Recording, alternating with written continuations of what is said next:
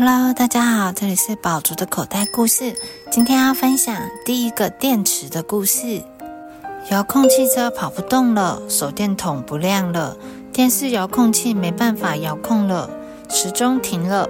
如果它们没有损坏的话，最大的可能就是没电，需要换电池了。没错，电池就是可以产生电的装置。这么方便的小东西是怎么发明的呢？故事要从一只青蛙的腿开始说起。两百多年前，一位意大利的科学家名叫加法尼，他使用青蛙来做实验。有一天，他手里拿着金属的解剖刀，无意间触碰到旁边准备要做实验的青蛙，没想到青蛙的腿竟然发生了痉挛而抽动，好像青蛙复活了一样。诶，青蛙怎么会抽动？加法尼吓了一大跳，不敢相信自己的眼睛，但又忍不住用解剖刀碰了一次。嗯，真的会抽动诶。加法尼很兴奋，就连拿着刀子的手都发抖了。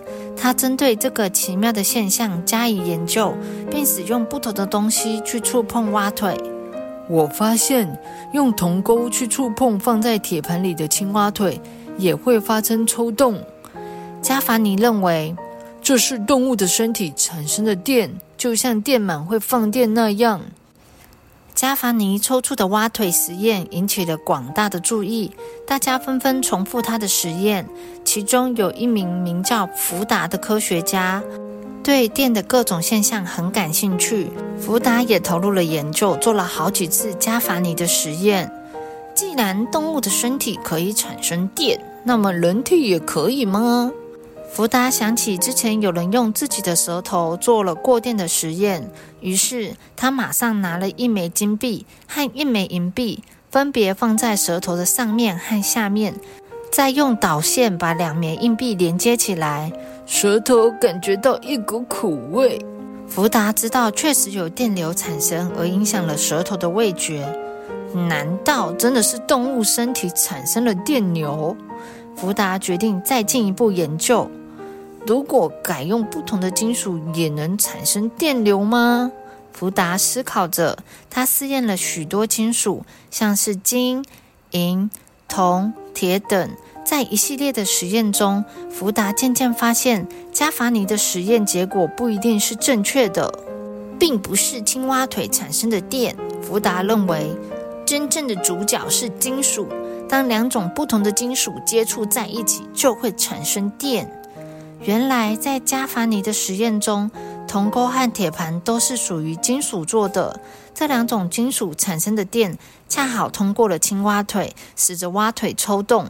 福达思考着要怎么样证明自己的想法才是对的。既然如此，那就不能用青蛙腿或舌头。青蛙腿和舌头的共通点都是湿湿黏黏的。最后，福达选用盐水代替了青蛙腿和舌头。看，把锌和铜这两种金属浸在盐水里，连接这两片金属的导线中间就会有电通过。福达没有利用青蛙腿也产生了电，成功证明了加法尼的想法是错误的。西元一八零零年，福达将纸板用水沾湿。夹在铜和锌这两种金属中间，他发现这样产生的电很稳定。如果用很多铜和锌来做，会产生更强的电吗？福达把很多片铜和锌堆叠起来，金属与金属中间都隔着稀薄的盐水的纸板，就这样产生的电果然又强又稳定。这就是世界上第一个电池，称为福达堆。福达的发明让他大大的出名，受邀在法国皇帝拿破仑面前展示福达堆以及各种电的实验，还受封为伯爵。福达靠着努力不懈的实验找到了正确答案，但是他却说，其实是加法尼发现的两种金属能产生电，他只是自己没有察觉到。这个装置应该叫做加法尼电池才对。福达发明的电池虽然又强又稳定，可惜一下子就没电了，也无法重复使用。许多人努力改良，更换不同的金属，改用不同的盐水或是液体做实验。西元一八五九年，法国科学家普兰特将铅用橡胶隔开，浸在硫酸中，发明了铅酸电池。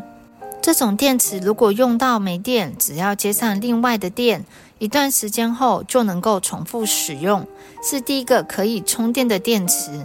经过改良后，到现在都还使用在汽车上。嗯，不管是什么电池，都要在两个金属之间装着液体，真不方便。如果里面装的是硫酸，漏出来的话，还会让人受伤。嗯。那把一体弄得稠稠的，就不容易流动了。于是，聪明的科学家把液体改成糊状的粘稠物，装在新做的罐子里，中间插上碳棒，做出了干电池。因为和其他电池比较起来，它的液体比较干。发展到现在，干电池是我们生活中最常用的电池，遥控汽车、手电筒。电视遥控器、时钟都要靠它才能运作。原来我们生活中最常见又好用的电池是这样被发明出来的，是不是很有趣呢？The end.